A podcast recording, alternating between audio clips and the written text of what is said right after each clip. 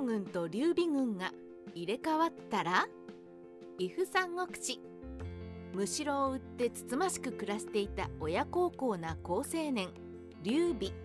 しかし彼は漢王室の血を引く覇王となる資格のあるものだった。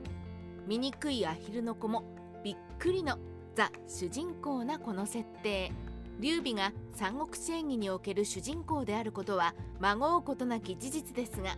義を正当としているはずの聖地三国志についても、実は劉備が正当なんじゃねと長年にわたり議論が繰り広げられるほどです。ライバルたちと歯を争った劉備ですが、その祖とされる漢王朝の高祖劉邦もまたライバル項羽と歯を争っていました。ところで、もしももしもですよ、劉邦軍と劉備軍とがまかり間違って入れ替わり、劉備軍が項羽と天下を争い、劉邦軍が三国時代の英雄たちと争うことになっていたら、一体どうなっていたのでしょうか。今回はそんなたられば妄想話を全力で展開してみたいと思います。結構似ている劉邦と劉備。そもそもなぜ劉邦と劉備を入れ替えてみようかと思ったのかという疑問を抱いた人も多いでしょう。その理由は劉邦と劉備が似ているという点にあります。劉邦はその辺によくいるチンピラっぽい人でしたが、人望が厚く謙虚であったために、長領や商家といった迷信をはじめとする優秀な家臣に恵まれました。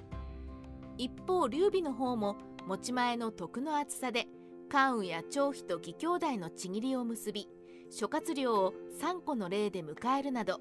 多くの優秀な人材を集めてきました。劉備の姿を見て高祖劉邦が再臨したと思った人もいたことでしょう。そんな2人の軍がもしも入れ替わったとしたら、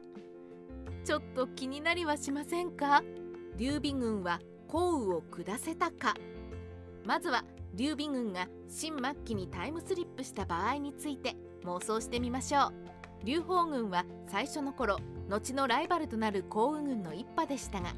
劉備軍もまた力を蓄えるまでは項羽軍の傘下に入っていたと思われます。その後、かの有名な誰が関陽に一番乗りするゲームが始まるのですが、劉邦は関陽入りを決めたものの、項羽の剣幕にビビりまくって肛門の会で謝り倒していました。果たして劉備はどうするでしょうか。部下にいくら説得されても、でもだってと優柔不断で有名な劉備ですから、正直関陽一番乗りを決めるとは思えません。おそらく劉備軍はひとまず項羽の顔を立てて、項羽に関陽入りを果たさせると考えられます。結果、劉邦のように辺境のうち漢中に飛ばされるようなこともなく、項羽の近くで虎視眈々とその座を狙うことになるでしょう。そして人望が薄い項羽の周囲の人物を持ち前の徳の力でひっぺがしていき、誰かさんが内乱を起こすのに乗じて天下を乗っ取るのです。武勇に優れる項羽ですが、劉備には武神関羽や張飛がついているので恐れるに足らないでしょう。また知恵者の半蔵に対しても、諸葛亮が長領よろしくうまいこと対処してくれるはず。劉邦よりも劉備の方がスムーズに天下を取っていたと考えられます。劉邦軍は中華統一を果たせたか。打って変わって劉邦軍が三国時代にタイムスリップしたとしたら、劉邦軍も劉備軍と同様に曹操やら孫権やらとくんずほぐれつすることでしょう。しかし劉邦には劉備とは異なる思い切りの良さがあるため、劉備よりもうまく立ち回っていたと考えられます。例えば劉備であれば、同族を騙すなんてできないとでもだってで受け入れなかった生徒乗っ取り作戦を劉邦は二つ返事で受け入れていたと考えられます。このような劉邦の性格が幸いして、劉邦軍はうまくことを運んでいくでしょう。ただ最大のライバルは武力バカの項羽とは異なり、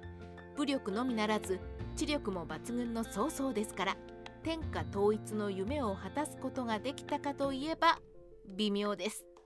しかし長領、商家、関心といった優秀な部下たちがいた劉邦軍は曹操相手に劉備軍と同等かそれ以上の戦いを見せてくれたのではないでしょうか。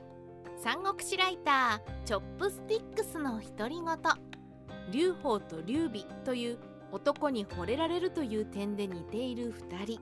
似ている2人が入れ替わったところで歴史が大きく変わることはないと思う人もいるかもしれませんが、入れ替えた場合を妄想してみると2人が描く「四季と三国志」はとても面白そうでした。思いっきりのいい劉邦とでもだってちゃんな劉備、それぞれが描く「四季と三国志」をいつか読めたら、本当に歴史というものはよくよく妄想をかきたててくれるものですね。